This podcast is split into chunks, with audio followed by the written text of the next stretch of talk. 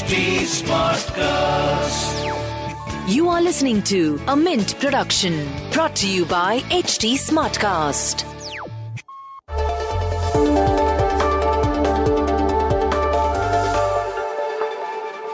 The internet has given us short attention spans.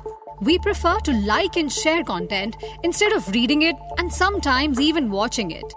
At Mint, we decided to come up with the Mint Primer, which breaks down the big news of today into short and quick consumable questions and answers. On this podcast, you will find insight about everything from cybercrime to why inflation might be skyrocketing.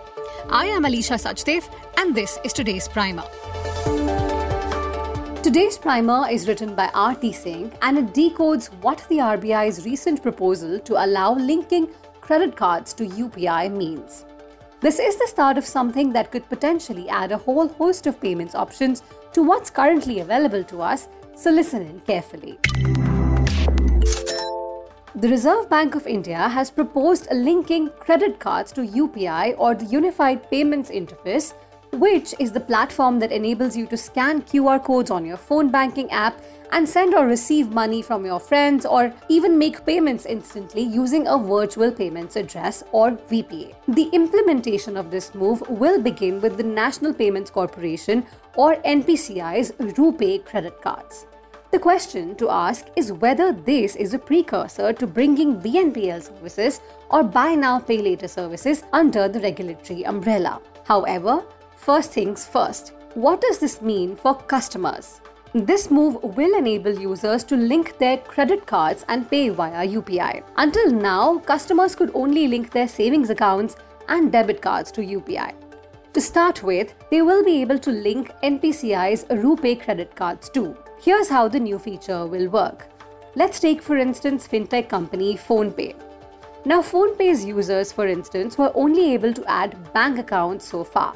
Now the customers will be able to add their credit cards as well. So when these customers go to a shop and scan a QR code, PhonePe will be able to give them the option to pay for the goods they buy or the services they avail of either through their bank accounts or by using credit cards. So now that we've understood how this feature will likely make life easier for users, is this credit on UPI with a twist really? To be sure, credit on UPI has been a long standing ask from the NPCI as well as from the industry. An NPCI official was quoted in the primer as saying that the logic behind this is that the whole BNPL or buy now pay later ecosystem is currently outside the purview of regulation, which poses a risk to the ecosystem. They would therefore like to have credit on UPI. Now, the same thing could have ideally involved non banking financial companies or NBFCs disbursing a line of credit. However, now this is unlikely to happen. The recent development will enable higher usage of credit in India and at the same time increase the adoption of RuPay credit cards, which is still small compared with behemoths like Visa and MasterCard. It's worth asking who are the biggest beneficiaries of this move. Clearly, banks are likely to benefit most.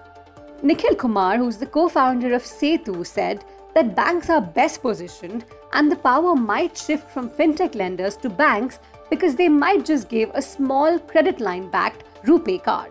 On the other hand, the NPCI is also expected to earn more with interchanges, that is, the fees merchants pay for making online transactions on both the RuPay credit cards as well as UPI credit. So now that this looks like a win-win situation for banks and NPCI, are there also challenges that the move might encounter? To be sure, there are. Today, the use of UPI is free for merchants. It's unlikely that they will now want to pay interchange on UPI, and credit card issuers predictably won't be ready to waive off that fee either. The interchange on RuPay credit card, for instance, is up to 2%. It may also be a challenge for merchants to identify the payment mechanism used by the customer at the point of sale and figure whether it was a debit card or a credit card that was used. The other problem is that on UPI debit, dispute management and refunds are still a big challenge. The addition of credit is only likely to make matters more complicated. Now that we know who the beneficiaries of the feature might be and what the likely challenges are, how soon is the feature actually likely to be rolled out to customers? Well, to take you back to 2018, that's when the overdraft facility on UPI was launched. Well, that has still not taken off yet. Payment firms block such transactions as interchange is applied. Also, most customers don't know whether a merchant will accept the OD facility. The industry therefore now feels that linking credit cards and UPI will be a fairly long game and it will take about 6 to 12 months for this process to be completed and for guidelines to be issued. The process will actually start from the RBI, which will issue a formal circular to the NPCI on effecting this, and then technological specifications and the business model to activate the system will also need to be worked upon. With a comfortable 6 to 12 months to go before implementation, it is likely that all players in the ecosystem will have enough time to go through the fine print, iron out the kinks in the ecosystem, and then hopefully roll out a successful product that will be credit on UPI. And that was a quick glimpse at today's front page. See you again tomorrow. This was a Mint production brought to you by HT Smartcast. HT Smartcast.